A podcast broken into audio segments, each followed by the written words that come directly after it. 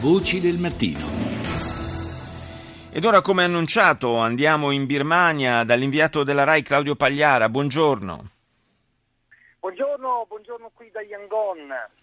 Allora, come si è svolta la giornata elettorale di ieri? Abbiamo sentito di un'affluenza da record, possiamo dire.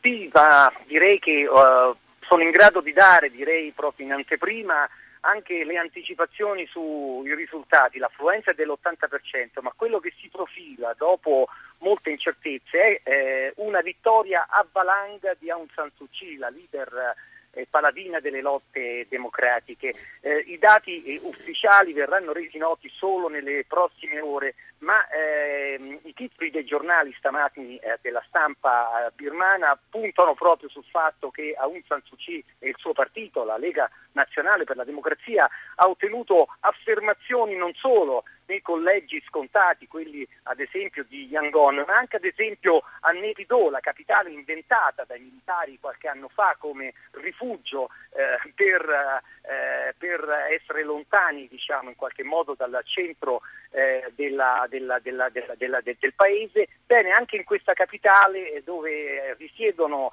i grandi generali, eh, il partito di Aung San Suu Kyi è in testa in molti collegi chiave. Inoltre molti dei ministri del passato governo stanno perdendo i confronti diretti con il candidato della Lega Nazionale per la Democrazia. Tra l'altro il vicepresidente, l'ex capo del partito, eh, Schumann, che era stato esautorato poco prima delle elezioni, ha proprio ammesso la disfatta elettorale pubblicamente nei confronti del partito, della, del partito di Aung San Suu Kyi. Insomma, quello che si profila è veramente una svolta storica per il Myanmar, per la prima volta forse questo paese dal travaglia, dalla travagliata storia ha compiuto ieri un passo storico verso la democrazia.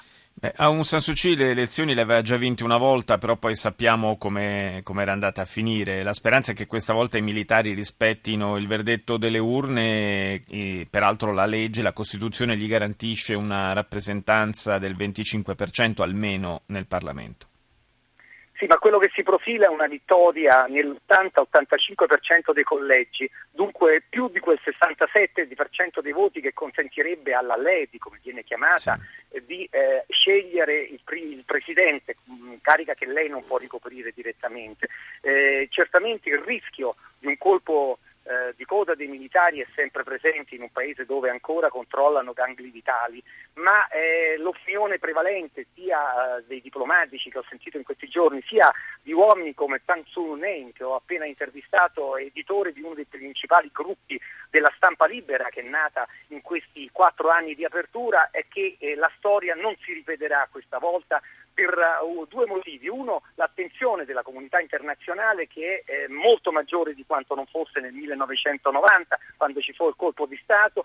Secondo, eh, il fatto che lo stesso popolo del Myanmar è molto più maturo, vuole la democrazia, non, prote- non permetterebbe un nuovo colpo eh, di Stato. In sostanza la speranza è davvero che questa volta si trovi una formula per dividere il potere, perché naturalmente eh, bisognerà tener conto della realtà del fatto che la Costituzione dà ancora ai militari molto potere, indipendentemente dall'esito delle elezioni, ma in questo senso Aung San Suu Kyi ha già fatto sapere di essere disposta a fare un po' ciò che Togliatti fece ai tempi dopo il fascismo, ovvero in qualche modo di non eh, cercare una vendetta giudiziaria nei confronti di chi ha commesso eh, vari crimini, ma di tentare insomma davvero di voltare la pagina di questo paese e di andare verso un futuro di pacificazione nazionale. Grazie, grazie a Claudio Pagliara che è stato in collegamento con noi dalla Birmania.